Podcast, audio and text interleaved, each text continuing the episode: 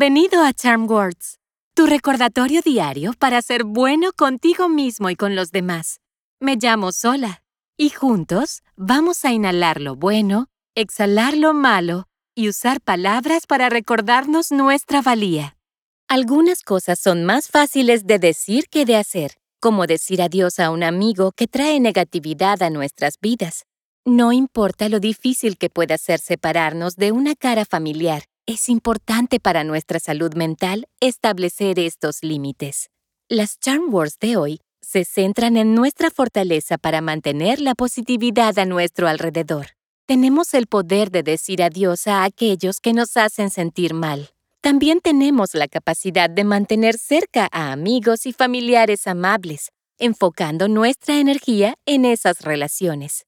Vamos a empezar y hagamos algunos ejercicios de respiración antes de comenzar con nuestras afirmaciones.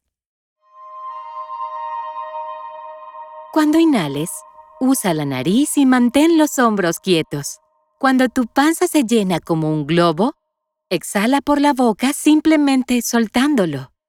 Respira por la nariz, exhala por la boca. ¿Listo?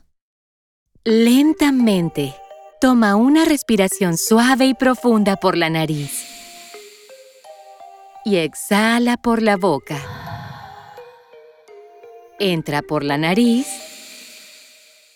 y sale por la boca. Inhala. Exhala. Una vez más. Inhala. Y exhala.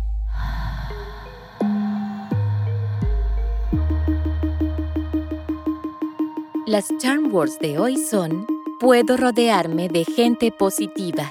Las diré primero y luego repite después de mí. ¿Listo? Puedo rodearme de gente positiva. Puedo rodearme de gente positiva.